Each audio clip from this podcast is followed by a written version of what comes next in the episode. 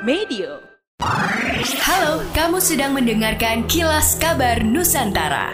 Podcast persembahan KG Radio Network menyajikan berita harian yang mengangkat keunikan dari berbagai wilayah Indonesia. Kilas Kabar Nusantara dapat juga didukung oleh pengiklan loh.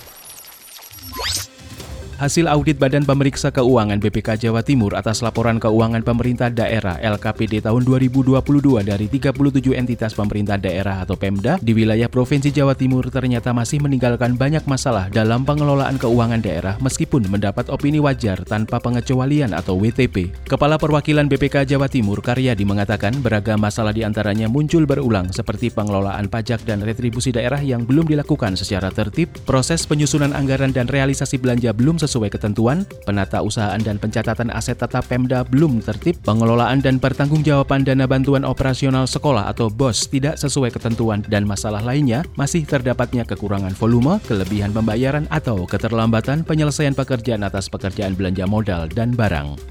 Gubernur Sulawesi Selatan Andi Sudirman Sulaiman menyambut baik pelaksanaan MNEC 2023 yang memilih Makassar sebagai tuan rumah. Ia berharap penyelenggaraan MNEC 2023 yang berskala internasional dapat menggeliatkan perekonomian wilayahnya termasuk sektor pariwisata. Sudirman menuturkan di Sulawesi Selatan banyak lokasi wisata yang bisa dikunjungi para partisipan MNEC. Begitupun dengan kekayaan kuliner Sulawesi Selatan yang sayang untuk dilewatkan. Diketahui latihan bertaraf internasional yang diselenggarakan oleh TNI Angkatan Laut ini berlangsung pada 5 hingga 8 Juni 2023. Angkatan Laut dari 36 negara berpartisipasi dalam kegiatan tersebut. Adapun multilateral Naval Exercise Komodo MNEC merupakan latihan non-perang dengan mengedepankan kerjasama maritim di kawasan regional, penanggulangan bencana, serta operasi kemanusiaan guna mempererat kerjasama antara TNI Angkatan Laut dengan negara-negara sahabat.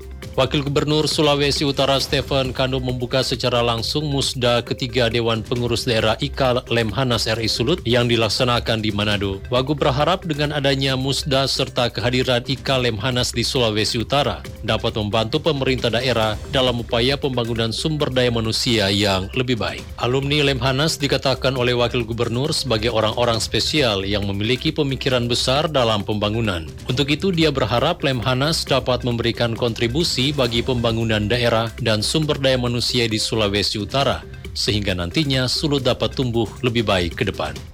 Demikianlah kilas kabar Nusantara pagi ini.